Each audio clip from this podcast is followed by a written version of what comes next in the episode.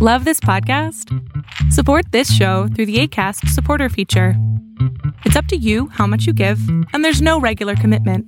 Just click the link in the show description to support now. Hiring for your small business? If you're not looking for professionals on LinkedIn, you're looking in the wrong place. That's like looking for your car keys in a fish tank.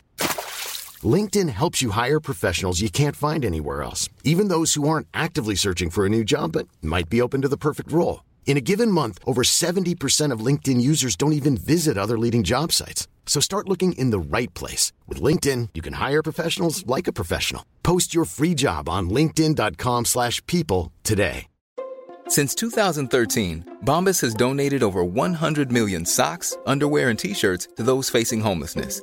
If we counted those on air, this ad would last over 1,157 days. But if we counted the time it takes to make a donation possible, it would take just a few clicks. Because every time you make a purchase, Bombas donates an item to someone who needs it. Go to bombas.com slash ACAST and use code ACAST for 20% off your first purchase. That's bombas.com slash ACAST, code ACAST.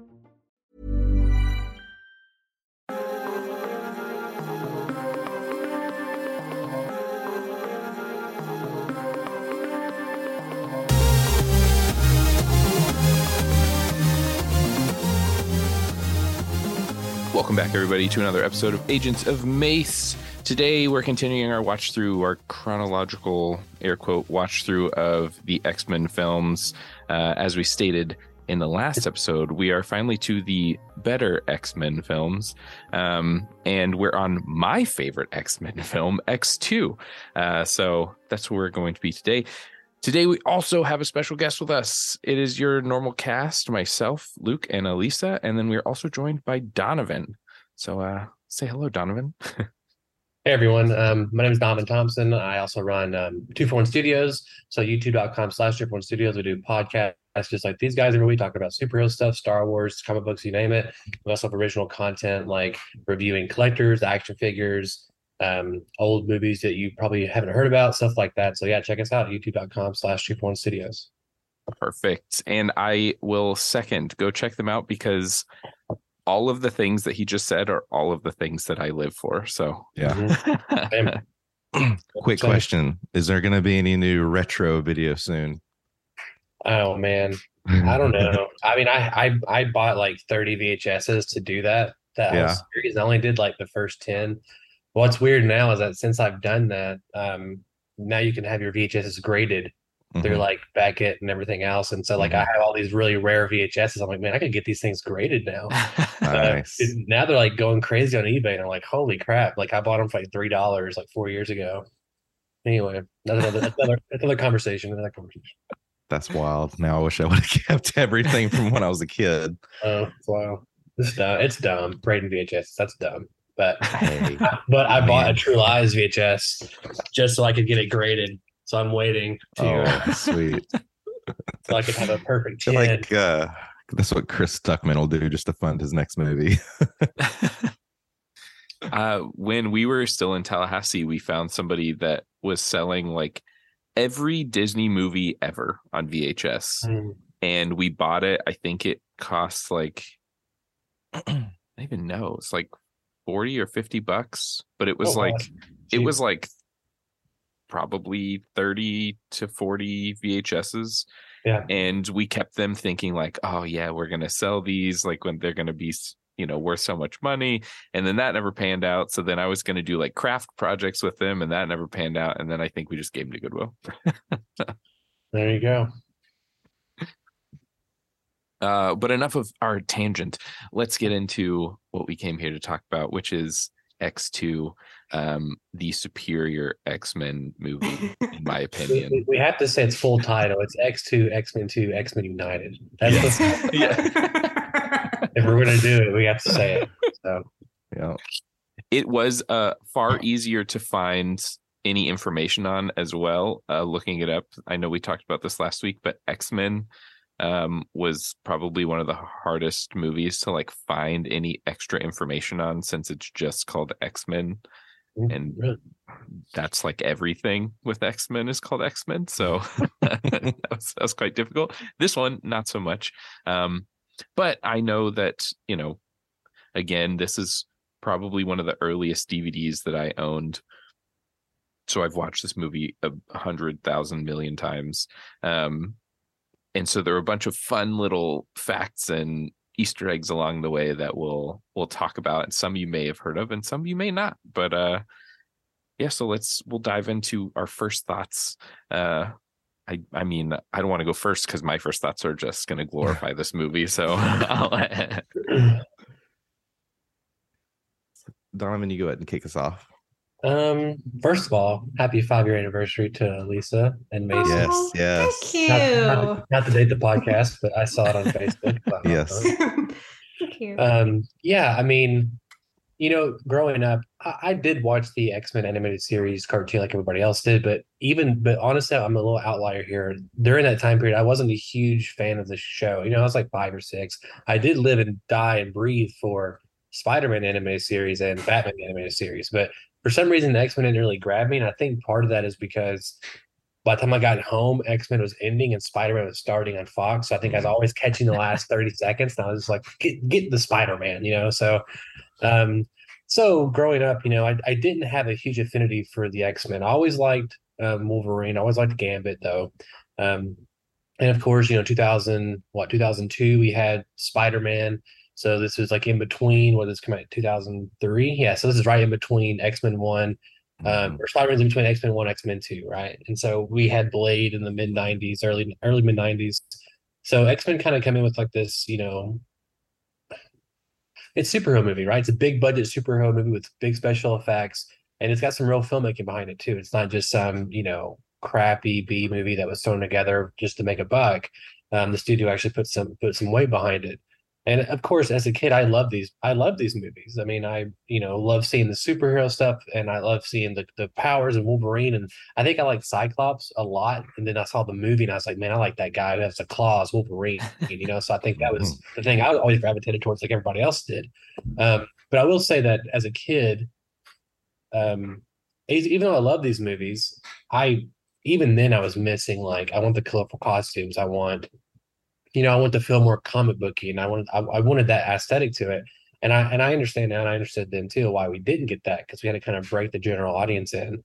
Um, but I remember watching this movie as a kid, and I remember really liking it. But I also remember thinking, I don't know, it just didn't grab me like something like Spider Man and those other things because I think it was made for a more adult audience at the time. So when this came out, I was um, I was 11 when this came out, and um, just like you, I had I got the I got the, the DVD, uh, the two disc special edition widescreen DVD for Christmas um, that year for my grandma, and so I you know I, I my fiance was like, "Hey, you're gonna watch watch it before the podcast?" I said, "I don't need to watch it before the podcast." I said, "I've seen it uh, literally over 20, 30 times."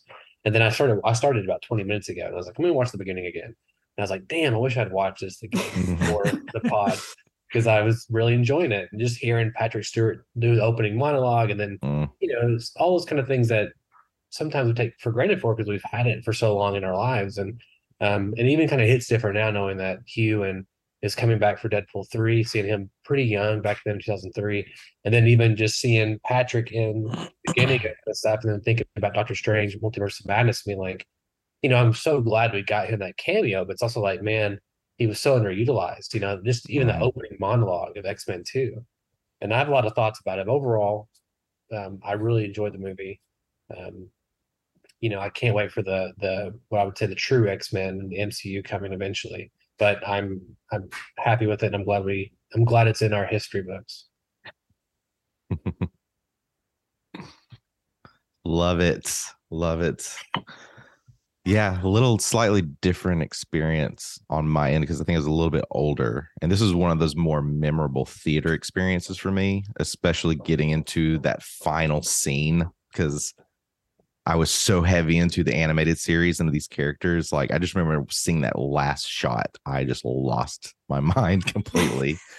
um, but revisiting this was a very interesting experience and i agree with a lot of what you said the storyline is definitely geared more towards the adult audiences because this is a little bit of a a heavier storyline with a lot of characters to pay attention to with backstory but revisiting this seeing that like brian cox like i totally forgot that he was Stryker and I'm like a huge Succession fan, and seeing him as Stryker is just awesome. And if you're hearing this background noise, I apologize. I Gotta go deal with kids in just a second. Uh, but all in all, I'll say I loved it, and I'll be right back in a second. No worries. I have a I have a dryer behind me, so it's it's fine. It's perfect. this is real life, you know. It is. Yeah. Real real people. Yeah. Yeah. Exactly. How, how about you, Elisa? Oh, um, this was uh, we've already said this is one of the more enjoyable X Men films, and this was pretty early. Whenever I was a kid and I'd started to like these kinds of movies, because you know, whenever I was really really young, the only stuff that was really available were the animated TV shows, which I watched a handful of, uh, and like Batman. And uh, by the time I was old enough to kind of be more interested in movies, they were they had the not great Batman movies that were uh, being released. Um, whoa, whoa, so, whoa! You talking about Batman Forever? You're talking about Batman and Robin? Which which one are you crapping on right now? I'm talking about all of them, and I will say, in their favor, I actually sat down and watched them for the first time this year. And you know what they are? They're fun. Yeah, yeah. they have they have the bright colors. They've got enormous, ridiculous set pieces. They've got amazing actors cast in every single role. Like that. Now I totally appreciate them, but back then all I remember hearing is how like over the top and cheesy and ridiculous they were, and like, and I was a like elementary age girl. I wasn't going to beg my parents to take me to see a movie that I'd heard was not good at the theater but uh, then we started getting uh, these movies and Spider-Man, and then I got more interested, and because they were good, they were higher quality. And this is one that I remember. Like I also watched that uh, multi-disc set of this and just like poured over all the special features, and I think it had a lot to do with my growing. Uh, uh, intense admiration of Hugh Jackman uh, around this time. And so this is one that I remember thinking was like really, really good. I was like, oh, it's so polished. It's so awesome. There's so many great action beats and love all the characters. Then watching it this time, I won't say that it seemed worse, but there were a lot of things that never jumped out to me as a youth that have this time. There were several points that I yelled ew or no at the screen. but I still take away from it that this is a solidly crafted movie like there's a lot to love about X2. Uh stuff that is, you know, we know lost in X3, which we'll talk about soon. So yeah, I'm very, very excited to talk about this movie. yeah, I I grew up um on like the other side where I watched the X-Men comic. I read X-Men comic or sorry, I watched the X-Men animated show. I read X-Men comics. I wasn't really into anything else. Like I watched the Batman movies, but it was more because I was a little boy that was like, "Yeah, cool comic book movie, it's Batman." Um, but at the time, I you know I don't think I appreciated uh, those movies like I do now. But for the X Men movies, like when the first one came out, I was so excited because it was like, "Oh, this is the stories that like I know." Like I wasn't a huge. I mean, I watched Spider Man, of course, like it was a superhero thing, but I wasn't like big into Spider Man. Um, I didn't really know anything about the Avengers. Uh, I was just like pretty much strictly X Men for a very long time. So seeing the first X Men movie, I was like, cool, a comic book movie with X Men. But it's weird that they're all like, you know, dressed like the Matrix because it was the early Mm. thousands. Um, Yeah, that was the, definitely the trend at that point. yeah but then when this one came out i think uh i appreciated it more because i felt like it was a more true x-men story where it's like this battle between mutants and everyone else and there's the the x-men side of mutants that are like we want mutant freedom but we're not going to mm-hmm. like just kill humans and then there's the brotherhood side that's like we're going to kill everybody because you don't want us here but we're superior and that struggle like came into this movie all while being like bundled and warped around this like semi origin story for Wolverine. Uh so it was like the perfect mix for me of cuz yeah, well I mean Wolverine was who who likes X-Men and Wolverine isn't their favorite character. Like Mason So- said that his favorite is Storm. well, or Nightcrawler. second to I bet second. I bet I bet Wolverine's up there top five. Uh, Yeah. At least top twenty-five, top thirty. Yeah. Yeah, I like Nightcrawler, and this this this is one of those things is is going back in time as a kid, like seeing the trailer for this, like like Nightcrawler was like what got me excited to to see this and see you know what they'll do with the effects. Like I really hope we can get a comic accurate Nightcrawler costume in a future mhm. MCU project. I think that would be so cool. Um, so I remember, this the, I was say, I remember the reverence of just the opening scene, eh, not really from my perspective, but just online and just kind of, you know, being in the zeitgeist of like what people Mhm. like and that kind of stuff. And people still regard the opening of X Men 2 as one of the, the best openings to this movie of all time. Mhm. And I just watched it a minute ago, and, and you know, I, I totally see that. Again, I'm I'm just not a huge X Men person, and Yeah. uh, so it's, it doesn't really grab me as much. But um, yeah, I mean, I I it's a really well crafted sequence for sure.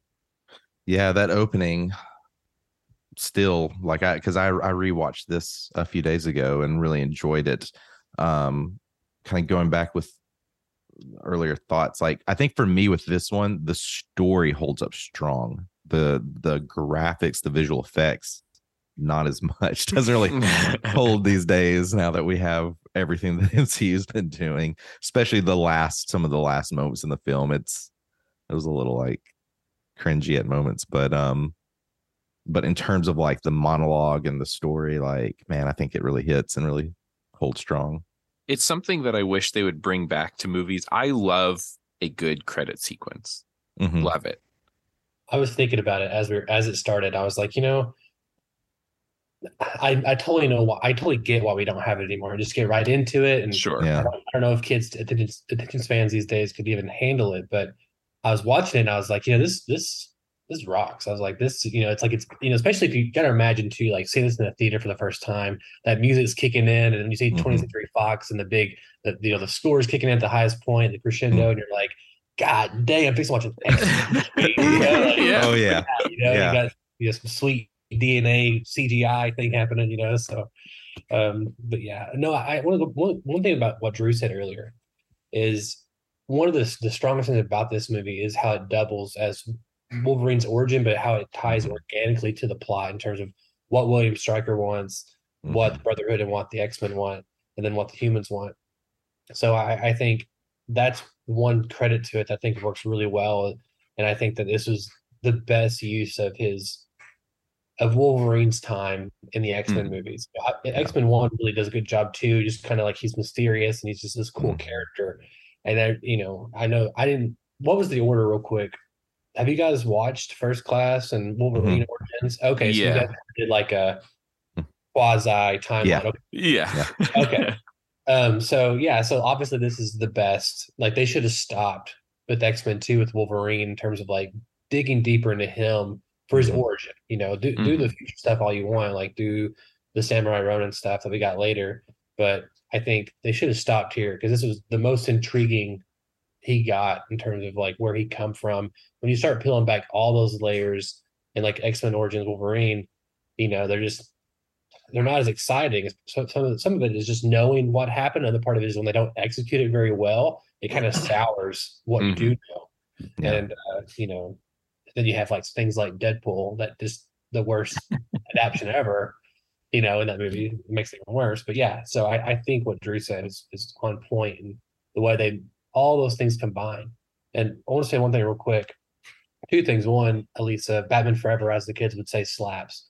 Um, and and two, uh, David Hayter is one of the writers for this movie. And David Hayter, um, I don't know if you anyone knows this in the pod or whatever, but um, he did a project called Guyver 2 Dark Hero. And Guyver 2 fucking rules if you haven't seen it. It's like a R-rated Power Rangers. Guyver's like one of my favorite things of all time. He does the Guyver kick, right? Do what? He does the Guyver kick. The, there, I mean, there is a specific kick I'm thinking of when you say that, but I don't know if it's It's, called it's like Guyver his it's his special move. Yeah. yeah. Um, but you guys Oh my can check that out if you haven't seen it. It's a really cool movie. Um, I don't know if I've ever seen that, but now I, I want to. We gotta watch sure. Guyver one first with Mark Hamill, and then you gotta watch Guyver two Dark Hero. Yeah. Guyver two Dark Hero is the Is it the sequel. Guyver or just Guyver? The first one's the Guyver. The second one's Guyver two Dark Hero. I actually watched that movie specifically because the uh, the writer and the lead in the action short film that I did, he's a Oh. huge fan and he wanted to do the Guyver kick in Mm. the fight scene and I was like, Yeah. I don't know what that is. So I watched it and I was like, yeah, absolutely. So he did the the like fancy kick for There you go. for the There fight scene. Okay. All right. I'm definitely gonna check these out. You should. My dream is to make a Guyver movie. That's sidebar. but Go on. Well, really quick, jumping uh, jumping back to back a little bit. Um, talking about how like they should have stopped with Wolverine's like origin story here. I definitely agree. As much as like an X Men and Wolverine fan that I am, um, we've talked about my experience before with uh, X Men Origins Wolverine, but I I feel like they should have stopped as well because the callback to this particular like storyline in the newer Dark Phoenix movie was the perfect addition to this storyline that we've seen the beginning of here. If only they had put him in the like comic accurate head like cyborg headpiece and belt that he had on, this would have been amazing. That Hmm. was like my favorite part of the Dark Phoenix movie is when we see Wolverine Yeah. like break out of Stryker's facility, which is what we sort of see in this movie, but in a again like we we kind of understand why they didn't do comic accurate stuff at the time, Mhm. but I feel like You mean X Men Apocalypse? Whenever Is that what it? Yeah, yeah, yeah, Yeah, yeah. Is an that what it is? apocalypse. Apocalypse. Okay, yeah, yeah. Um, I feel like the now, you know, we can start putting in comic accurate outfits and it it's okay. But at the time, they were probably like, people don't want to see that. Like, who wants to watch a guy wearing a yellow and blue suit run around? Like, that's stupid. Every Everyone. fan out there, like right. Uh, but I Who feel like the the like headpiece and stuff that he wears, like I get that, you know, this was early X-Men. This was like the kickoff for Hugh Jackman's like super career as Wolverine and Logan. So they wanted to show his face. They didn't want to cover it up with this goggles and all this tech on his head. But I feel like that would have been a real easy thing to do and it would have made that scene so much cooler uh, when he breaks out. But before we get too far away from the beginning of the movie, I did want to point out um, there's a fun little nod to X Men Evolutions, which I know I don't know if if anyone watched that series uh, growing up Mhm. as well, I did. but um, the tour guide in the White House is actually the voice actress for Jubilee from that series. Um, so that was like a fun little nod. Um, I know we were talking a little bit about the the way that this film was shot, and they do a lot of really cool things that like weren't super common practice yet. Now I feel like we get more of that, but uh, they do that really cool transition where they go through the peephole um, and into the Oval Office, and as opposed to X1, where we're watching a lot of stuff through the eyes and the perspective of the X-Men.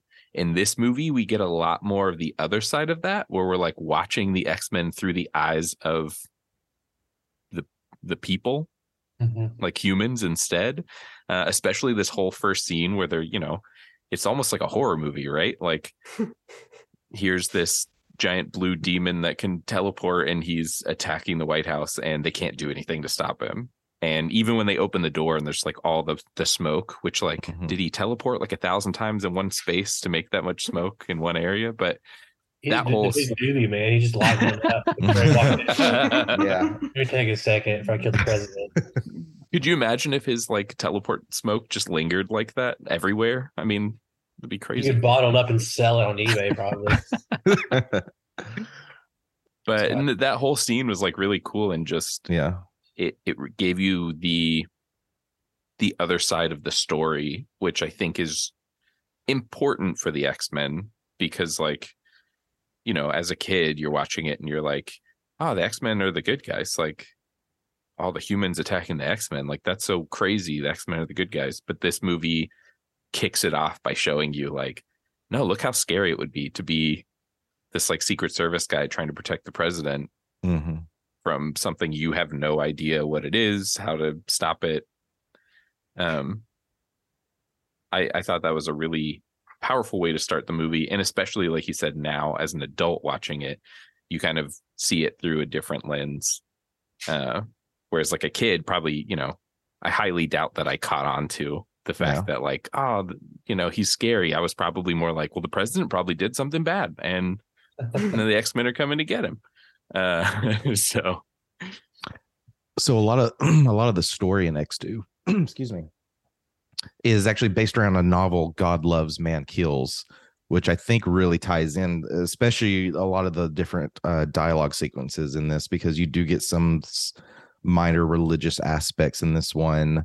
But you know, the whole focus is around Stryker just wanting to eradicate mutants, and mhm. you get that political element in as well of like we know this is going on but we're still terrified of it and uh but yeah you hit that point like that opening scene sticks with you for sure because you just don't know what direction this movie's going to go in at that point like where is this going to be more of a horror type superhero movie or Mhm. how how are these superheroes actually going to come into play here Well, and uh, I think from that series, the the the version of Stryker that we get in this movie is based on that Stryker, which is uh, Reverend Stryker, who's not necessarily the same Stryker that we get in like the the more classic origin of the X Force, uh, which would be General Stryker. So I, you know, if if you're not if you're not a fan, none of this makes any sense. But uh, you know, if you, I do also agree that I think that this a lot of the Stryker that we get in this movie is more based on that that comic run than the traditional general Stryker Something I noticed in this opening sequence that again, just I'd never clocked as a kid, is that the Secret Service does not get the president out of the Oval Office. You could say they just get cornered or they don't have time. They just they're like pushing him down to where he's like kind of crouched. That is the maximum amount of protection they offer to the president when the White House is under attack. yeah I would hope that in real life this could not happen, but we don't know because mutants. white house has to have like a bat cave like there's got to be a button that's wait just because like because The mutants floor what? just like goes out of the what was like Yeah, I mean, I, I felt like it was pretty realistic to protection services kind of stuff. I mean, that's kind of that's kind of standard. I mean, pushing them down like that, you know, basically Spartan them, you know, around them. I mean, yeah, I mean that kind of situation. You know, even the most trained individual, how do you judge that, especially when you have, you know, sellable eBay smoke everywhere? So I just don't. you know, I don't know. I mean, I, I I give that one a pass. You know, I will say one little story nugget.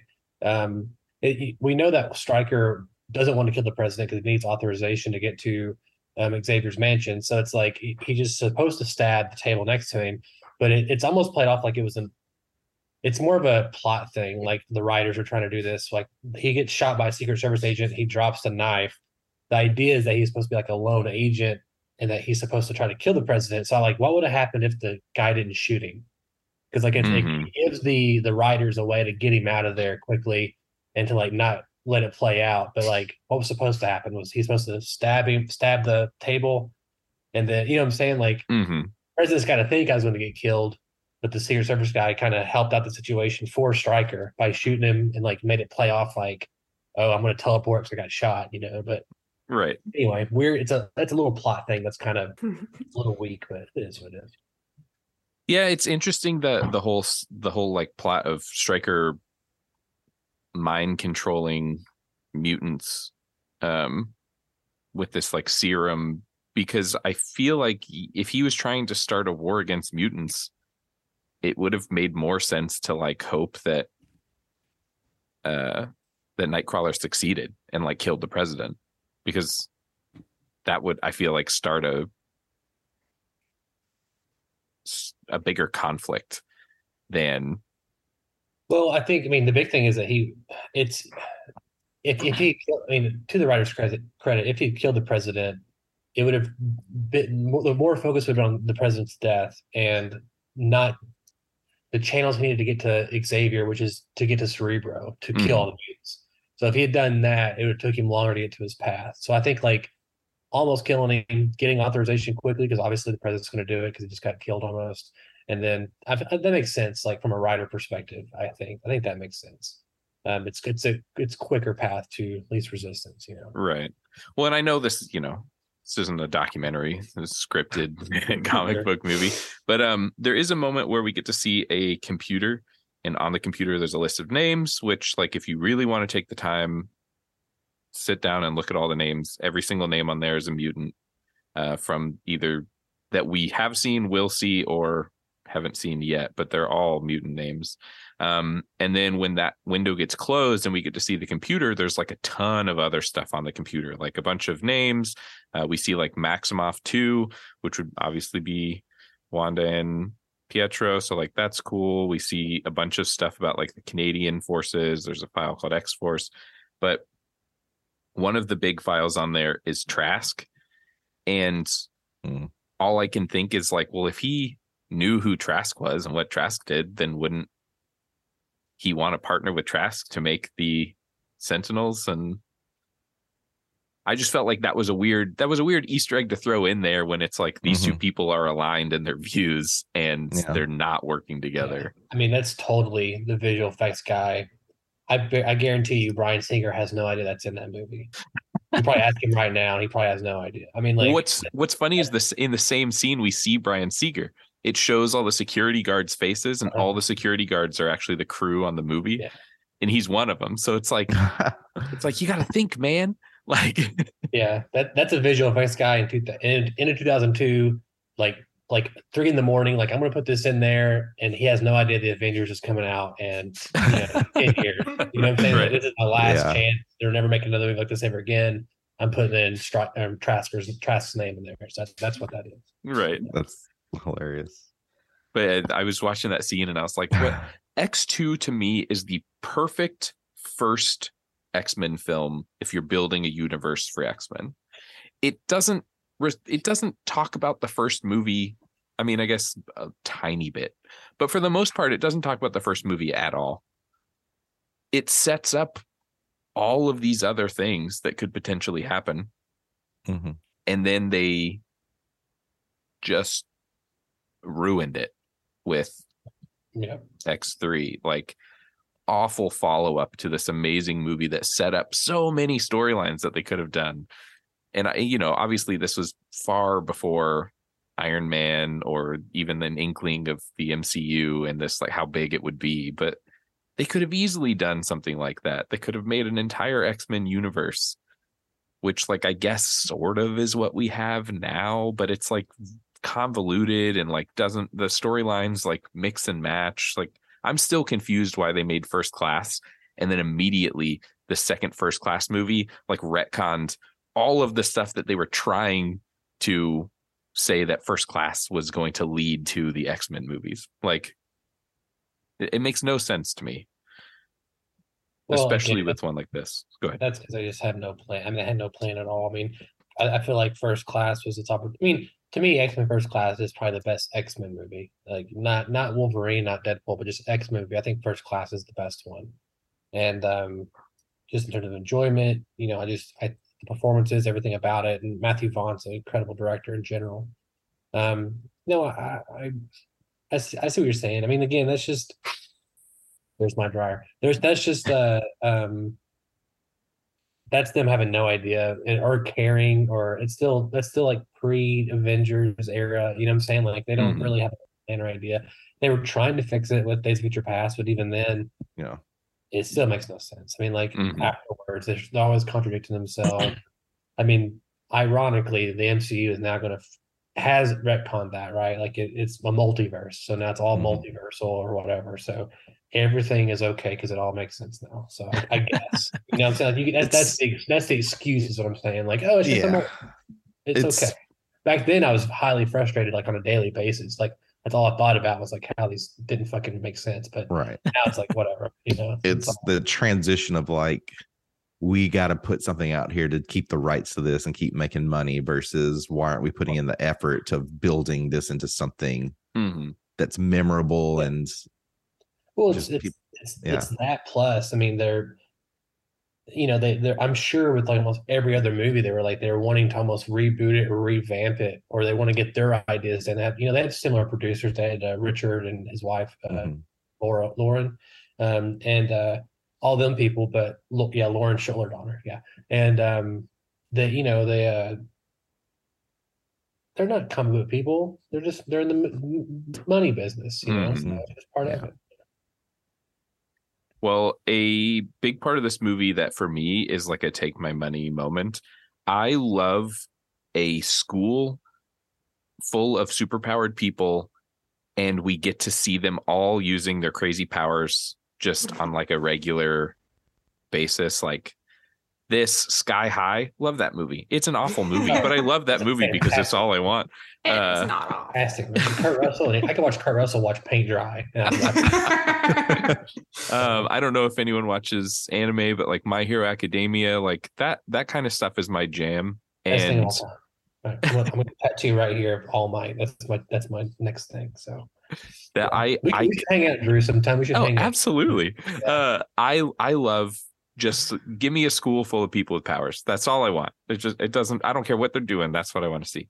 Um. So in this movie, the scene where the school gets attacked, I was like, "Here we go!" Like the second it started, I was like, "Oh my! I cannot wait. We're gonna see so much cool stuff." And sure enough, yeah, we saw like some kid with supersonic screeching powers. We get to see uh Colossus do his thing and like throw some people through a wall, which is like I get that you're like, you know, you're being attacked, but also it's your school, man. It's like it's destruction of property.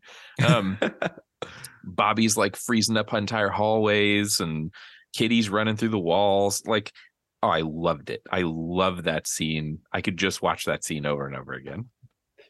my favorite moment within all that scene and this goes back to to wolverine is just how much he was just holding back you know because we didn't really see any actiony things with him Mhm. but the way that he just honed into that character in that moment is it's almost like I don't want to fight. I don't want to fight, but these guys are here. And then when he just goes crazy, like that first moment when he's like pins the guy, I, it's funny because Like, like, I, I know I know you're not supposed to think about it, but one thing that I just kept thinking the whole time was like, okay, so it's a school full of kids in of like all ages. I mean, I don't Yeah. know that we know like it's not Xavier's middle school or high school, you know, it's just Xavier's school. So I assume that there's kids of all ages. And now the kitchen is just full of dead bodies. And like who has to clean that up? The normal Saturday night. Yeah. who's the yeah, that's a good point. Who's the cleanup crew at the Xavier School? Yeah. There's that series where it's just like the people who have to work for all the supers and like clean up after they make messes with their powers Yeah. and do murder. There's a book actually uh uh, basically about that. It's like about a law firm that deals with all of the I mean it's kind of what we get with um with like the She-Hulk series, you know, the Mhm.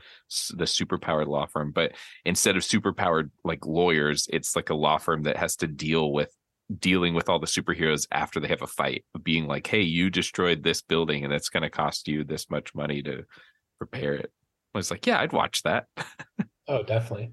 Um, yeah, there's a few interesting things there at the school thing. One of them being just the you're seeing like I think I can't think of his name. It's Pyro's character. Mhm. Um, you're seeing him, you know, kind of seeing like what happens when the other side is aggressive, right? And that's like the start of that, and that kind of leads us to the the house scene where he's, where he, you know, um, Bobby's there with his brother and everything else.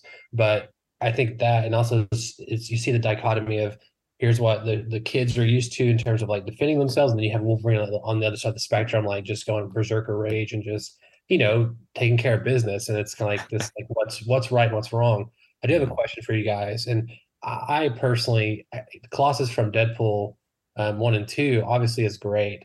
Um, It's Mhm. very comic accurate, but I always loved the visual of him like armoring up in, in X Men Two. Like I Mhm. like it to see it come on. I think it's a really cool thing. What do you guys do? You guys prefer? I mean, I'm assuming you prefer the Deadpool Colossus. It's more comic accurate, but I kind of like the the X Men Two. You know, and also I Oh, think yeah. X Three, and also I think he was in Days Future Past Colossus.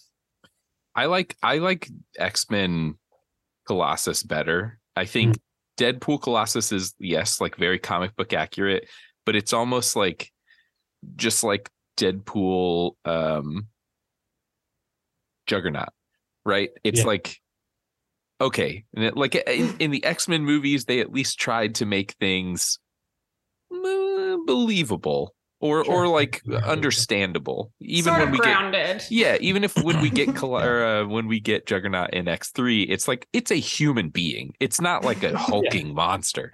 Um, Yeah. So I, I appreciate that, and I do like the the like when we see him come out and he like transforms as they're like shooting him with the little darts or whatever. Like that's super cool. Yeah, it's I think cool. that Deadpool Colossus they did backwards because um I don't remember we I feel like we just talked about this, but in the comics there's a part where Colossus gets his head dented and then he Mhm. can never transform back into human form or it'll kill him, so he has to stay in Colossus form. And we get that in Deadpool 2, but it doesn't explain why he's always Colossus in Deadpool 1 gotcha. because Mhm. it's like ah if they had done that in deadpool 2 then like i wouldn't have had a second thought about it i'd have been like well yeah he can't change back but since that hasn't happened yet it's kind of like why is he always like he's just hanging out in like full colossus form at the school I mean, that's Why where that's yeah. where they go into the jokes of like, this is the monetary thing. Like, it's cheaper to do it. Just go ahead and keep this way versus and have yeah have him change back and Yeah. forth. yeah I think there is something. It's it's. I mean, I, again, I do love all the things we get in the Deadpool movies, but I I agree in terms of like Juggernaut and Colossus. I think bring them down to like more of a, a human size makes them more. I mean, they're obviously more relatable, but I don't know. It just makes it, it feels like it's more grounded in the universe. Like it's actually tangibly there, and hmm it's just I don't know. Again, I think it's just. Uh, there's something about the guy suiting up. I think is really Yeah. a cool moment. Like Oh, you want to yeah. see a guy jump out of a helicopter and then turn into Colossus right before he hits the ground or something. That's what you want to see. You know what I mean? Yeah. That's what you want Yeah. to make. and it helps with like um i feel like a lot of cg characters have this issue that i like to call the godzilla issue where if you watch godzilla the size that godzilla is changes every time you see him. Mhm. sometimes he's taller than the tallest building. Sometimes he's half the size of the tallest building. Sometimes he picks up a car in his hand and it looks like he's holding like a large toy car. Other times he steps next to like 15 cars and his foot is bigger than all of them. So it's like you have to decide Mhm. how big you're actually making this and keep it that way and i feel like we have that problem with um with juggernaut in deadpool where like he fits in this like train car train but then when he breaks out of it he's like twice as tall as the train car train thing and He it's like the classic roly poly move. He was I just some crunches. yeah so it's like uh, i i think it's another reason that i appreciate the way that they did those bigger characters in these movies but it's also why i appreciate uh practical effects over cg effects because it's it's just easier to scale those things so that they're always the same. Like we never see wolverine's claws longer in one scene and shorter in one scene but then in x-men origins they're all over the place like Mhm. i don't They're understand They're yeah thick, yeah they are. Have you So have you guys seen Legends of Tomorrow I sounds have not watched that one. No. on D on CW? Well, there's the I can't think of his name, but Oh, he, yes, he's yes. also, like he suits up like he's like Colossus base basically. That's on a TV show, and it looks more realistic than it does than than he does in Deadpool because he's not a huge giant walking Russian. Mhm. You know I'm saying so like, no, I, I agree with you for sure. Yeah, and, and I'm really bummed that we didn't get more. Uh I mean, you know, I always complain about getting too much, but then when there's not enough, I want more. So I feel like in this movie, especially in that scene, there's like so many other X-Men that we could have got pulled in. Um, I know there is a lot that like, you know, we see there's a lot that wasn't in this movie that was supposed to be in this movie. Um, there's like a scene when Jubilee is supposed to be like her hands are starting to sparkle and like crack with static electricity that got cut out. Um the whole part where they have uh charles like mind controlled and he's killing all the mutants earlier we saw hank mccoy on tv as a human having like an interview and there was supposed to be a scene where when Charles is killing all the mutants, it actually we see Hank transform into Beast, and there's somebody else. There was like another mutant. That was, I don't remember. It's Just some random it's guy or yeah. It's It's not who it's not who we got in the very next movie. oh, which you got to give. Even if you don't like that movie, having him play freaking Beast, Oh yeah. Kelsey Yeah. Grammer. I mean, Yeah. shit. Oh yeah. I want to yeah. watch Frasier, but him as Beast the entire time. That's what I want to watch. It'd be incredible. You'd be fur Razor. Oh, Um, oh, there you go.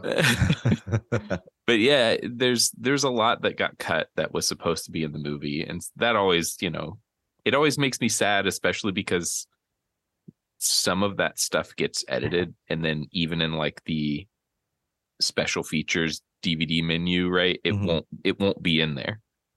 It'll come out like years and years later. They'll be like, "Oh yeah, we shot these three things and edited them and never put them in the movie." And it's like, why why didn't you release that with like the special So you- features? Are you telling me we could get an X2 director's cut? Yeah. It's four is- hours long and it's Bring it.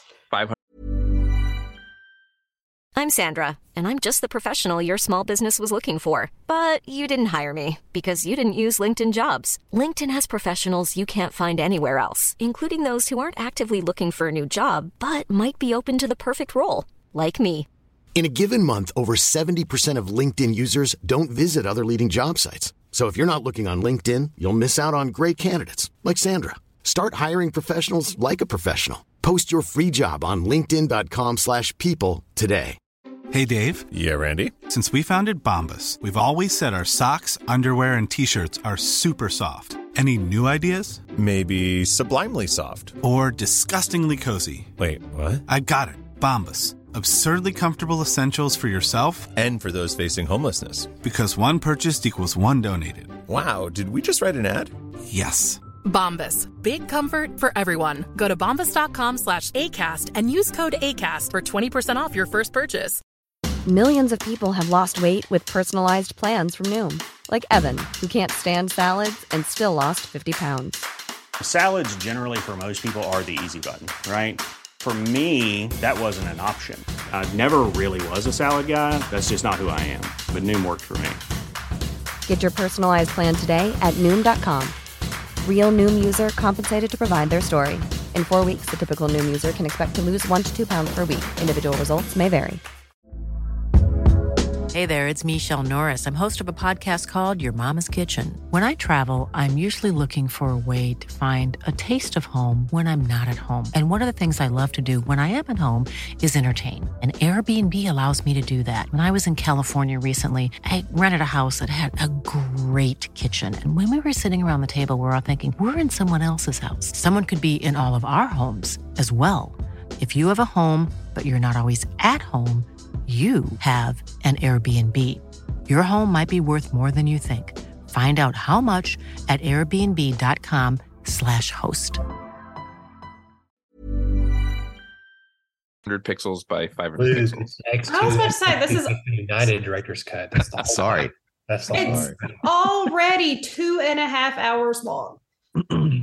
Yeah. I can see why they had to make some cuts. Mm. it's a healthy link. Link.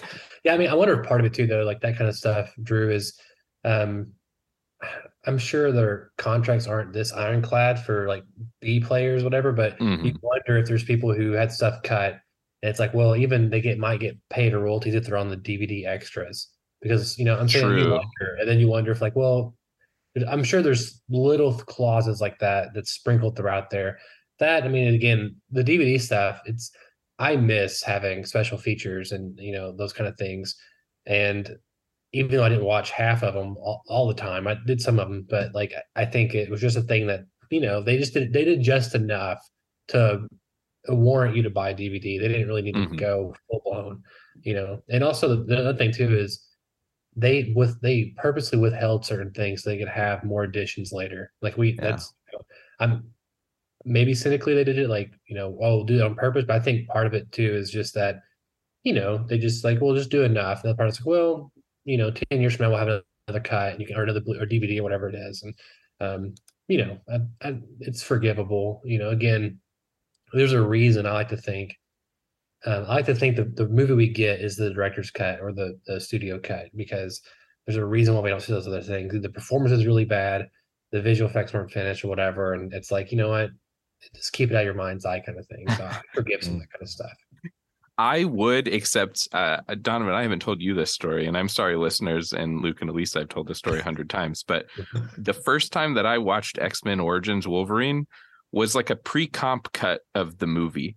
So uh, half of the CG effects weren't done. Like when the plane flies over at the beginning, it was just yeah. like a gray model of a plane. And watching that movie, I was like, there's no way that this was released in theaters, right? like, this is awful. Yeah. And then years later, I watched the actual movie, and I honestly like. I kind of like the pre-cut version because it, it, gives you a little bit hope that like eventually this will be better. yeah. So I, I I like having, you know, as much as you know, director cuts are cool, but I kind of yeah. yeah, they can be cool. Yes. Um, I do really like seeing deleted scenes later and mm-hmm. and get to like insert them or insert the ones that I wish were in there. Yeah. In mm-hmm. my mind and like wish that there was like a Drew cut of the movie that had like just the ones that I wanted. Because mm-hmm. some of the extended scenes you're like, well, I can see why you cut this. This is awful, or it like doesn't add anything to the story. So I, I, I wish that there was that, uh, X Men Origins Wolverine is just one big deleted scene that got accidentally released on the studio. I like to pretend personally. I, I, I, say that I've seen that movie probably ten times. I mean, I, I watch all these things yeah. like a, a, gross amount of times, even if I don't like them. So, um, but yeah, I wish I was on the X Men Origins podcast because I would have had a few things to say on that one. But.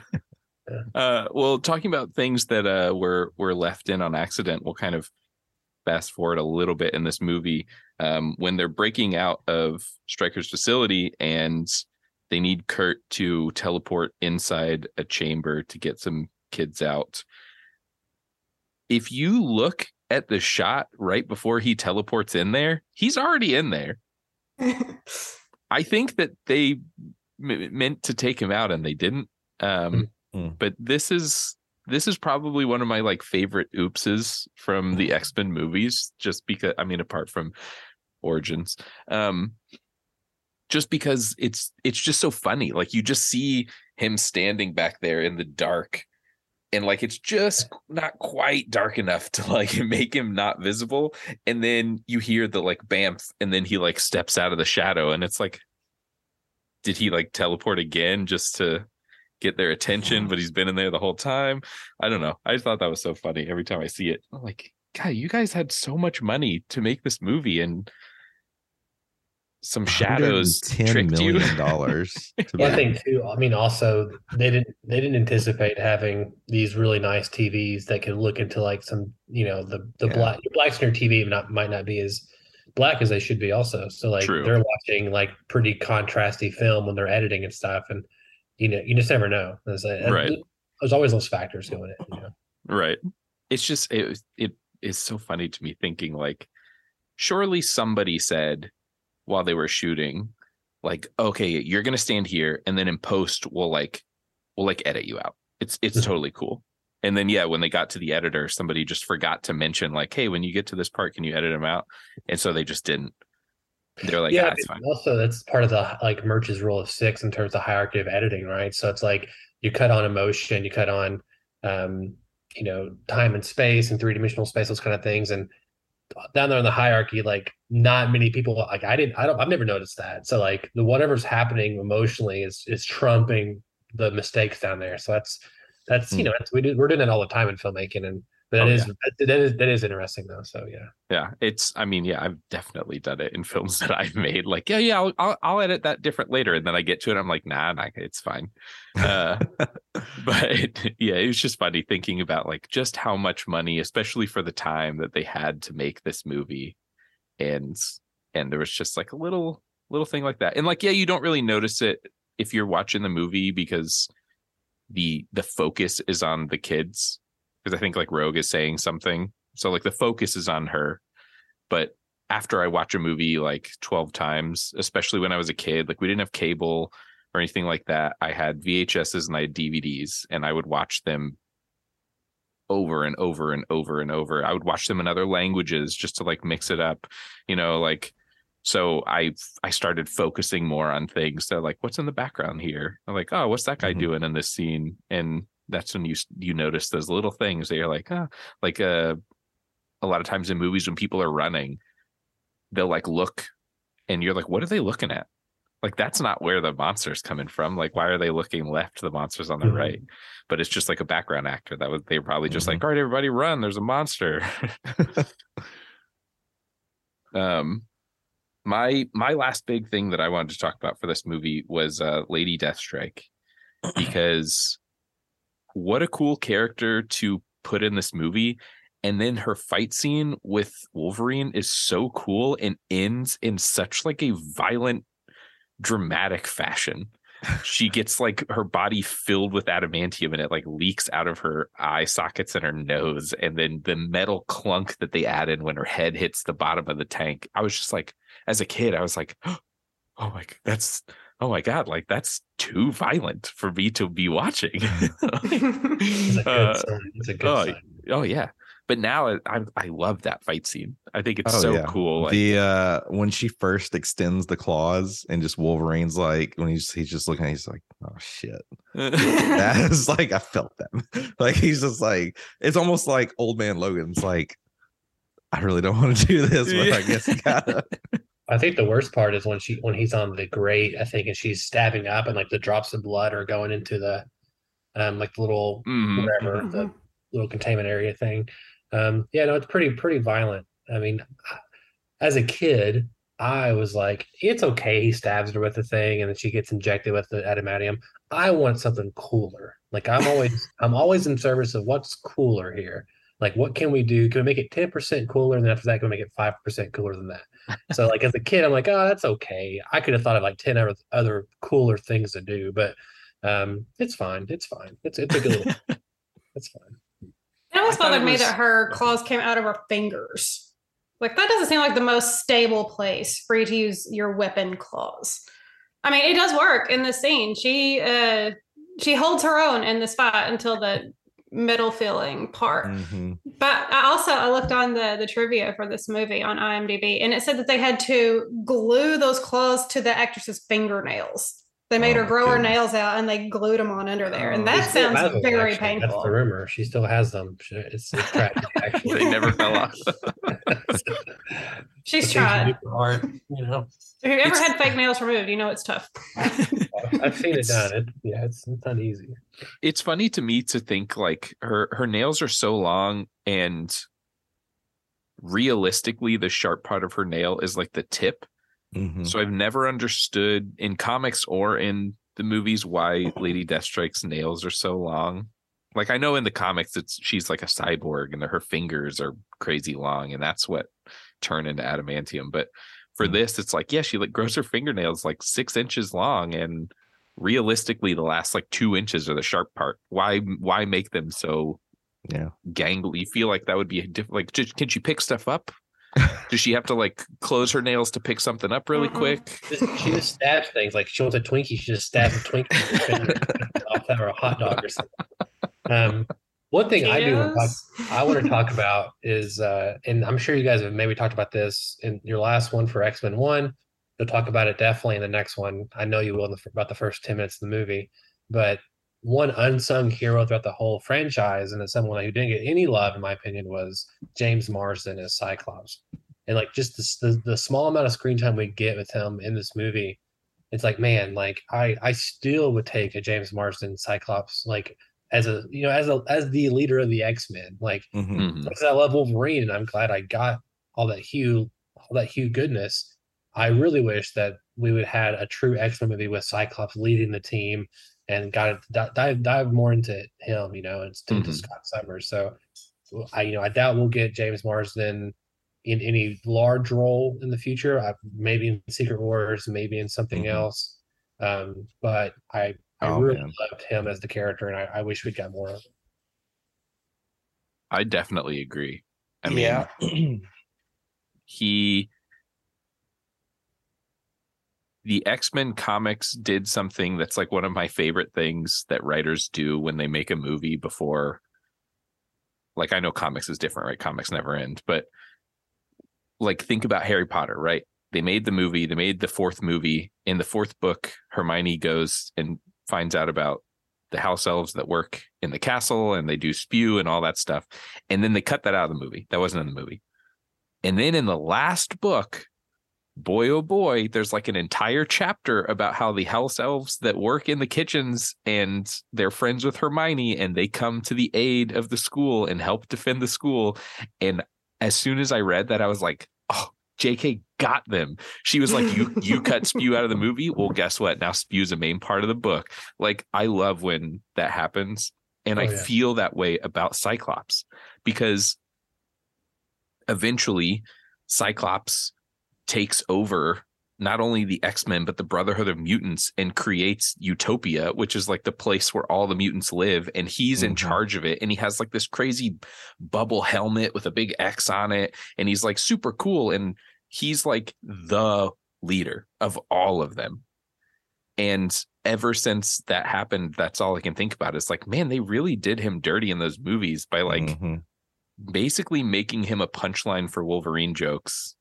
And Yeah. other than that, it's like, yeah, they're making like Scott and Jean and Logan this trinity of this awkward romantic triangle thing, and but the, the movies make you not like him. The movies Yeah. make you think Yeah. like, oh, Jean, like, yeah, leave him, get with Logan, because all of the storyline is Logan and Jean. Mhm. Scott just shows up every now and then to make like a snide remark towards Wolverine, and then Wolverine like flicks him up with the claw, and everybody laughs, and then we don't see Scott again. So it's like, ah, man, give him Can a you- chance. Can you imagine being James Marsden? Like, all right, X Men 3, here we go. I'm going to read the script. And he starts opening it up and he's like, oh, first five minutes, I'm dead. You know what I mean? Like, like, oh, they really don't like my character, I guess. You know, and that's, I, I even though I don't think the casting is great, getting Tye Sheridan, Tye Sheridan or Tyler Sheridan, Tye Sheridan and um, Apocalypse, I was like, oh, at least they're, you know, we're going to get another Cyclops. We're going to get Yeah. another chance, you know, and even then, you know, we, we, that didn't pan out very well, as we know, Mhm. but I'm really hoping that, you know, whenever they do bring in X Men to the, the MCU, A, Wolverine's doing his own thing and he's not really part of the X Men, and then the X Men is like the original core team with like Beast and you know Mhm. Cyclops, Storm, and, and and whoever else. And uh, I really hope like they do their own thing and Wolverine comes in. Wolverine should be kind of like the Hulk, where like he's everyone's favorite character in the scene if they do him right, like in Avengers One. But like he comes in and like steals the scene, but it shouldn't be about him. He's a good character to like enhance a moment or something to make Yeah. him really badass, whatever. We've got plenty of him, the, and especially with, with Hugh Jackman, they really need to focus on the X Men and bring in Mhm. Wolverine now is like the cherry on top for for moments and scenes and stuff. I agree. Or Personally, even I- if they, oh, go ahead. I was gonna say I, I kind of hope they go with the patch storyline, and so we don't Mm. really see him as Wolverine yet, but he's like, you know, the patch persona Mhm. because that whole world's already been built enough, Yeah, and we've seen enough clues like that's where he starts showing up, and then eventually he just kind of transitions into Well, his becoming- bar's there, right? Isn't that the yeah, bar that we ex- saw? ex- yeah. uh-huh, So yeah, yeah. Yeah. we should, uh, um, I have a sidebar. What do you guys think about um, is it Esposito as Charles Xavier? Um, get, get Carlo Esposito. yes, I'm Well- for it. Wouldn't that be amazing to have him as Professor X? I'm I'm just ready for I'm just ready for it to be cast and and them to be like at this point I don't even I don't care. Like I, it doesn't I just want to see him. Like give me something Marvel. You keep like half teasing us over and over and then I feel like the last thing I saw was like, oh, it's been confirmed that we're not getting X-Men until like phase 7. And I was like, but but you have them. Like we've been waiting for so long for you to have them. Now you have the rights to use them and you're not using them? Like put Well- throw them in a movie. Well, it's also interesting how they're going to do it too. I mean, partly the reason why the X Men movies work is because there's not all these other characters that are pre-existing. Even in the comics, it's always been kind of hard to explain. Like, okay, there's mutants and there's inhumans and then there's superheroes and they're you know they're, these guys got powers by accident. These guys were born with it, and then these guys are Mhm. something else. So it's like I mean, the whole idea, right, is the uh, analogy of, of racism and, and that kind of stuff in the in the fifties and sixties, like Jim Crow and that kind of stuff. So, which also Denzel would be a great Magneto. Um, but you know, you you wonder like how they're going to do this in MCU when what I think is a mistake in Phase Four is like having all these rando B villains and superheroes pop up and like She Hulk on the side, and then it's like okay, all these are going on, but then the X Men comes up what makes the X Men so special? Like what's Mhm. what's their threat to humanity that that makes them isolated and kind of gives us that you know the you know the the racism aspect of it all. So I, I wonder how they're going to do that. I do want to know, Drew, what's your thoughts on Phase Four so far? I liked phase four. I feel like I enjoy them introducing all of these other characters. I enjoy there being these series that I can watch that are like characters that are like, yeah, like if they came out tomorrow and and they hadn't done Moon Knight and they were like, hey, in six months we're gonna come out with the Moon Knight movie, I would be like, that's weird. Why like why? What are they gonna do with him? but now that they've kind of introduced it as a series and like they could continue that stuff on the side where like maybe it's mentioned in the movies but like they're really keeping him until they do something big like midnight suns or something they can pull in all of these more um extraterrestrial sci-fi horror heroes um you know I, I I appreciate that. I think with the X-Men in my mind, the easiest way to bring them in is to bring them in and instead of focusing on X-Men specific storylines like Mojo World and and uh and Days of Future Past, like we don't need to do that stuff. Instead, it could be more like maybe they hit us from the beginning with X-Men versus the Avengers and do that storyline. And then that way it kind of introduces the X-Men. We don't know who they are. Maybe they don't know who they are yet. They have powers. They're trying to fight against people that are, you know, against mutants existing. And then Scott creates Utopia. You know, maybe the maybe and I think I've said this before, like maybe we don't even get Xavier and Magneto. Like maybe this is post Xavier passing and it's the Jean Grey school. And we go that direction instead, where it's like some of these more iconic characters that would be difficult to like recast and convince us all that like this is the new Charles. Like maybe we just forego Charles and start with somebody else and start with like a storyline further down the line that kind of sets up the X-Men to be on their own island and we get them occasionally where we get one or two of them occasionally but like we don't have to think about the fact that like here's the East Coast Avengers, here's the West Coast Avengers, here's the X-Men, here's the uh Canadian whatever that that is H Force or whatever. Like there's we're getting to a point where there's going to be too many competing groups that it's like okay well if Galactus comes well now I'm not even worried. There's like 60 Never groups was, of Drew, heroes.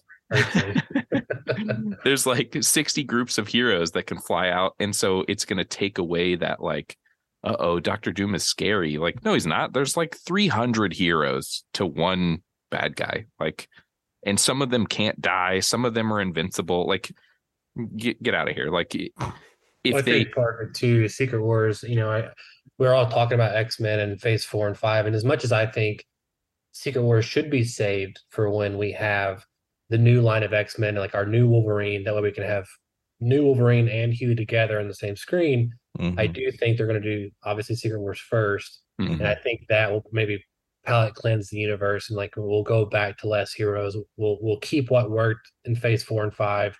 They'll take away what didn't. And I mean, I'm curious to see how they jumble that. I mean, it, it, it could be Kevin Feige's swan song, maybe. Yeah. Just Mhm. wonder how long he's going to do this. And then he's not going to announce it until like right before the movie comes out if he leaves or not. But um, I, I think it could be like that where where we go back to we recast Iron Man, recast Captain America, all these people, and we start back over again, but we start back over now with Spider-Man beginning, Iron Man, Captain America, and X-Men beginning, and we start Mhm. that train all over again with new with new actors and stuff. So um, I'm curious my, myself, but I, I mean, I hope we see all those things you're talking about. Like, I hope we see a good Dark Phoenix story. I hope we see a good Genosha or House of M story or Mhm. or Chisholm or, or Chisholm. Sorry, I said Chisholm, Chisholm or whatever. Mhm. Um, I, I hope we see those things. Well, and even something like House of M could be a good reboot. Like Yeah, it could. Wanda loses it and like takes away everyone's powers. And then when that gets fixed and people get their powers back, like then that's how we introduce like, oh, now there's all these mutants that like we didn't know about before, but their powers got taken away and they were like, what happened to my powers? Oh, no, now I'm a mutant. Like I, there's I was absolutely convinced. Sorry to cut you off. I was Oh, absolutely convinced in WandaVision that she was going to be like, based on a past, be like, if there was more of us, then I could have had my children saved, or Vision would have been saved whenever Thanos Mm-hmm. came. And I thought they were going to flip it on its head. Like at the end of WandaVision, she was going to say more mutants. Like she's going to find out she's a mutant. She's going to Mm-hmm. say more mutants, and that's how the X Men was going to get started. That's I, that's what I thought was going to happen. But as we always do on podcast two for one, we were writing better stories than they give us. Yeah, So yeah. it didn't happen, but I was still like, I thought that was a cool path to go. Yeah.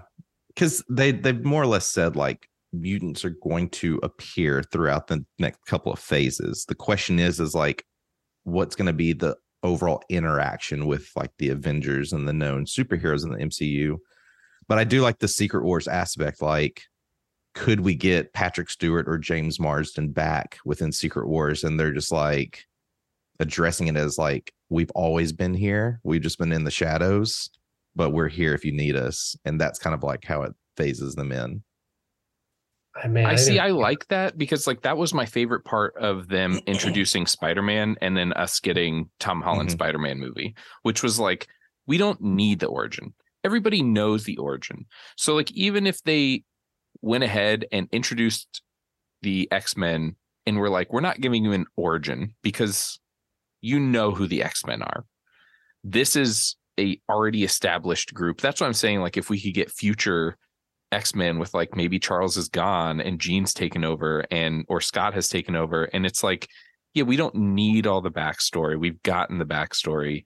And like if they really want to sprinkle some in here and there, they can, but maybe set up the X-Men in a way where they can be separated from everybody mm-hmm. else so that we don't always expect them to be there. But then the way that they're doing these series, like, okay, introduce some storylines as a series instead of a movie. And that way it's like we still can get those storylines if we want them, but they're not like shoehorned into an already existing universe where all of us as viewers have already seen the X-Men formed twice. We've already seen Dark Phoenix twice. Like Yeah. I would rather you just introduce us to a Jean who has control over the Phoenix Force and go that direction instead of seeing like okay what's this director's take on the phoenix force going to be? Like is it going to be any better than the other two? Mm-hmm. Like i i really enjoyed we haven't gotten there yet but i really enjoyed the new x-men. I thought it was like a fun new x-men story and that's what i want more of. Much like much like my my star wars fandom is i want star wars universe stories that you don't ever say skywalker in I think it's such a cool universe, just like the X Men. I think it's such a cool universe that, like, I Mhm. I, I don't want to. While yes, it would be cool to see them do justice to some of the characters that they didn't before. I would rather you hit me with like new X Men. Don't even do old X Men. Do new X Men and hit and do Hazmat and Metal Face or whatever that the red robot guy is. Like, give me those characters, and then like have maybe some of the more classic X-Men are just teachers at the school, but they are not the X-Men that we get as like the new superhero team X-Men. I, I have to disagree like a hundred thousand percent. like it's the thing, like it's like having let's just use DC example. It's like, oh, let's do Supergirl and the Flash. And it's like, uh, like let's do Super Superman right first. And then we can bring in Supergirl. You know what I'm saying? Like I hate like I hate them trying to do these legacy characters and then like failing in some way. And then like let's just do let's just throw the kitchen sink in there and see what works. It's like, well, get the things that are tested and true that work first, and then you can because like a Supergirl story doesn't doesn't it can absolutely work on its own. It can, but like it works the best when you have Superman involved in the beginning. Mhm. Like it's like it's like having Batman Beyond. Like oh, we failed with Ben Affleck. I'm not saying you did. I'm just an example. We failed with Ben Affleck. Let's do Batman Beyond. It's like okay, I love Batman Beyond. Give me Batman Beyond like a thousand movies in a row. I, every day I'd watch them. But it's like don't do Batman Beyond unless you do a good Batman story first. Like let's Mhm. let's let's so we can have that emotional connection with that Bruce Wayne. Like you know what I'm saying? Like I'm always down for like let's get the legacy characters in tip top shape. The downside of that is like where comics it's okay because comics they don't age, they can just do whatever. Like now that we have, you know, it's Hugh Jackman's been doing this for 20 years now. And so it's like Right. you want him to be interacting with Spider-Man and Tony Stark and Iron Man. But because these actors have contracts and it's money deals because they're aging, it's like, okay, we got to kill some off, whatever. Like I wanted Iron Man to talk to, and we still may get this in Secret Wars, but like I wanted Tony Stark to talk to Hugh Jackman Wolverine. Mhm. And I want them both to be 30 years old. But we can't Right. you know what I'm saying? Like that's Right. you know, I I get the logistics behind it, but I think we should get the legacy characters first and then and then go from there. That's just my I I you know, I get it because we've already got look look at the list here. 10 Wolverine movies. You know, like, I, Yeah. I get Well, and it. I, I We totally got- agree. But we haven't gotten Wolverine with his classic costume yet. So it's like Yes, do it yeah. right once. And they've then- teased it. Yeah. Well, like yeah. six the, times. The deleted scene in, in uh, the Wolverine is it's like, Oh. that- like oh Yeah. Yeah, I, and I totally, I totally agree. But I think for me, the reason that I'm, I'm ready for them to move on is because of the fact that like these actors are going to age out, and if they've already told us that we're not going to get like X Men for another, I mean, what a, a phase is like two years. So if we're not going to get like an X Men movie until Phase Seven, like that's four years away. Some of these people aren't even going to be interested in doing these movies anymore in a year from now. So I don't want I don't want them to like slowly introduce these like core X-Men characters that are then I am going to expect them to still want to be X-Men in 4 years or 5 years or 6 years or however long to continue all these grand X-Men stories when like I feel like the only way to do that would be to them to cast like 20 year olds and i think that was my biggest problem with the first class movies was that they they shoot they like shoved those x-men into being full-fledged x-men far too fast. And i was like yeah but they're all like 18 and they're fighting apocalypse? Like no no back up. Like they're supposed to be adults and none of them are adults and then they're fighting like the biggest x-men bad that there is Well, mm-hmm. technically, by the time Apocalypse hits, they're like 45. But Right. because, but, like, I'm serious, but like, because like time doesn't work correctly in the Foxverse. Like, I mean, like, they're 20 in 1962, which right is fast. Seriously. And then, like, so McAvoy is supposed to be like 60 in Apocalypse. You Right. know what I'm saying? Like, I mean, really, and like, it, that's just, that's, they're using comic logic, right? Where these Mhm. characters are aging with us and not the time they're in. But Mhm. it still makes no fucking sense. But yeah. I, I agree with you. I agree with you. It's being difficult. They do So kind of brush it off with Mystique and say that like part of her mutation is that she doesn't age. But yeah, Which, like- Mystique is fully 70 years old. Yeah.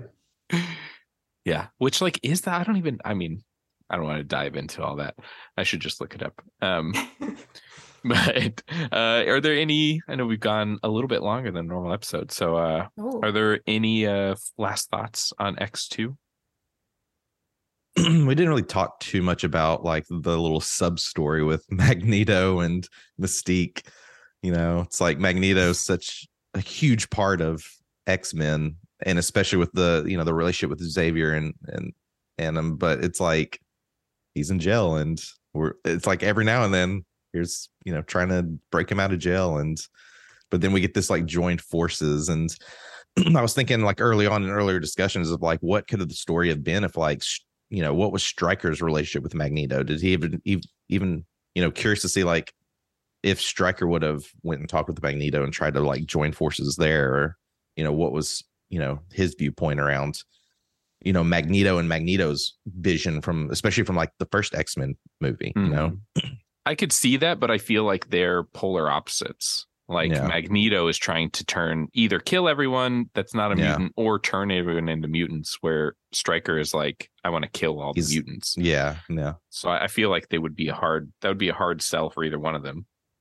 yeah. The, uh, the duo, the um, Magneto and Mystique, also leads to one of the best jokes in this movie. And one of the only clear references to the first movie, where they're both like kind of over in a corner giggling, and they look over at Storm and say, "We love what you've done with your hair." And Storm gets up, she's like pulling her gloves off, and she's gonna go get them. that was great. That was a perfect moment.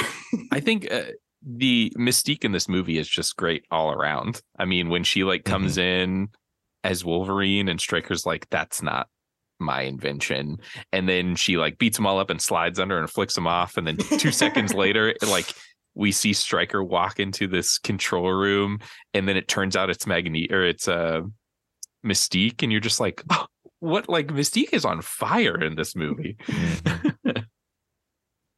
yeah she's that character's always just been a force like she because it's it's one of those like hidden clues of like is that mystique like you, you want to pay attention to the details of like who's who and i always thought that was cool side note i i totally like didn't realize like uh she was married to john stamos until Yes. uh was married you know like I know yeah i thought that was crazy I really hope that whenever we do get X Men in the MCU, that they do something where they're like, if you looked at this character in Iron Man, there was like gold flecks in her eyes. That's Mystique. and if you looked at this character in Guardians of the Galaxy, there were gold flecks in her eyes, and that was Mis- I always wished that like there was something a little more subtle than Mhm. like the the few times that we do see Mystique is actually somebody that we didn't know she was when her eyes just turn completely yellow. It's like, well, that's Yeah. a little in your face. Like everyone Right. would notice that. But if there was something like she had like a yellow tint to her eye or something like something subtle like that that they could easily like Kevin could have been throwing that in every single movie. Yep. Maybe then- maybe all those times that Nikki looks in the camera in She Hulk, it's actually Mystique. I'll take Right. it. I mean, maybe. Um, yeah, and then my last thought, of course, is like I lose it whenever you see the the phoenix flying in the water at the end. I mean, that's just Mhm. that was like cherry on top. Like and with just the monologue over top, which is like Yeah. basically exactly what Charles said, but it's Mhm. Jean saying it. I like the monologues that they do in these movies are great. yeah, They're just like they hit you. You're like, Mhm. oh my god. You feel like you're a part of it. yeah. It's great. But couldn't Jean have done the thing from inside the X Jet? Look, I agree, Elisa. Well, and I, I also, in my looking at the trivia, it said that they didn't even begin production with the idea that it would end with uh, Jean dying. It was like an idea that I think Singer came up with partway through, and then just kind of ran it by Famke Janssen, and she was on board with it because she was excited to like do the Dark Phoenix thing. Hmm. But how do you how do you go into a hundred million dollar movie production and not know how it's going to end. Not have a like really specific target about what you're working toward through this whole movie. And i think that's kind of how we ended up with this scene where again i really think it didn't have to happen this way. Because if you just think about it she has all these incredible powers. Does she really have to be outside for them to work? Yeah. is this an absolutely necessary self-sacrifice or is she just kind of dipping because she's tired of having to be picking between scott and logan Mhm. Is her out. yeah it's just like i i can't take this anymore. I anymore think it worked. I mean, part of it is it's like working out. Like you know, you it sometimes it's easier to make that mind body connection when you can physically see the thing in front of you versus you know doing your mind's eye and seeing it across. I mean, it- it's also a movie. I mean, there's a there's a a movie. different things. It's, that's the ultimate answer. Is that the right wanted it to happen because that's what happened. because But movie but you know, to answer the other question about the hundred million dollars and no ending, like welcome to the the current Hollywood model, specifically with like the MCU and other big budget movies. Like almost like the last three or four Mission Impossibles, they don't the, they write the third act while they're doing it. Like the Batman, they they shot they rewrote the third act or they hadn't figured it out yet when they started production. The pandemic hit, and then they rewrote the third act, whatever. Which I think the third act is not great. Even I Oh. like the movie- I like the movie a lot for the Batman. The third act was the part I did like. Uh, we, we'll we'll have a conversation later, Lisa, why that why you're wrong, but it's okay to be wrong. um, but uh, but I, I you know that's just part of it sometimes, and that was way abnormal back then. It's very common now because of like well, they even have it built into their schedule, reshoots, you know, all these other things, and I think I think you can really see it with like some of the VFX, like the seams breaking and some of the the the visual effects, and like Thor um, Love and Thunder, and then Doctor Strange, and like just seeing wigs and reshoots and all these kind of things, you can really see the the stress or the stress of like the um, not knowing where they're going, the rewrites, and hmm And you I can even that- see it like, you know, back then it was they were just coming off of X-Men, which like Mhm. blew up box offices. So Yeah. they were probably like, oh my gosh, like everyone loves this. I did they were like, hey, we kind of have a script. They're like, do it, shoot it right now. Like Yeah. figure out the ending later. Yeah, and and I think also there is some like weird rules and stuff in terms of like what you can and can't shoot, is like in terms of like changing the script for the Writers Guild and everything else during production. But I think like it's okay to discover those kind of things while you're shooting, and especially if you're not if you're shooting somewhat in order or whatever. I think like that's part of the filmmaking is like you know this this actually works better, and I, I I've never had an issue with the ending of X Men Two, and um I think it it works great with the overall themes of the movie in terms of what you're willing to sacrifice and then also Mhm. what you're willing to become, you know, to get what you want. So I agree. I think for my last final thought would be on that.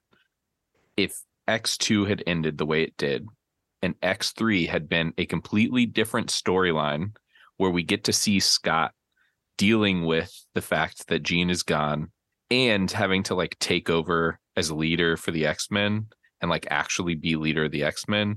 And then the whatever the fourth movie would have been the Dark Phoenix movie, I feel like it would have hit differently because Sure. we just we didn't Mhm. get time to to like Scott. So when he dies at the Yeah. beginning of the third movie, you're you're kind of like, okay, well, now Jean and Logan can be together. Like, I do love not to spoil your next podcast. I do love whenever he's walking up his like his gauntlet, like things ripping off of him, and he's like crying, and he's I mean, that's pretty cool. Like that's a cool scene.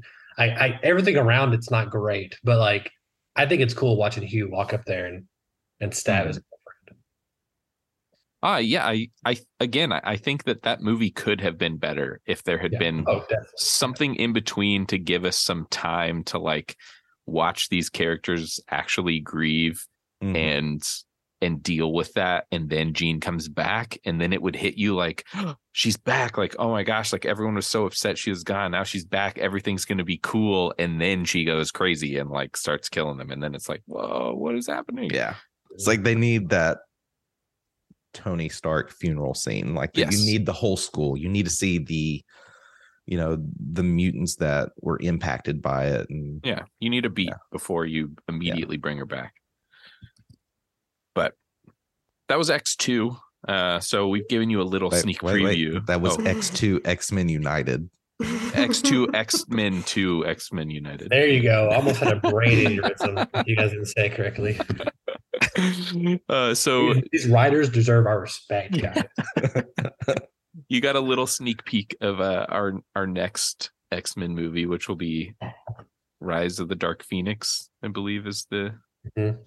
title. So uh, get ready for that. Unfortunately, there's nothing between, so we'll just go right into it. But uh, So, real quick, do you guys have you have this one? I assume you're going to do the Wolverine after that, and are you going to do Deadpool one and two? Or are you, gonna- are you guys going to do New Mutants last or Logan? last? so the the website that I'm using that has the chronological order um, has this and then Dark Phoenix and then Deadpool 1 and then Wolverine and then Deadpool 2 and then New Mutants which is like it fits New Mutants fits somewhere in there but the list that I'm following has New Mutants last because it doesn't reference anything else.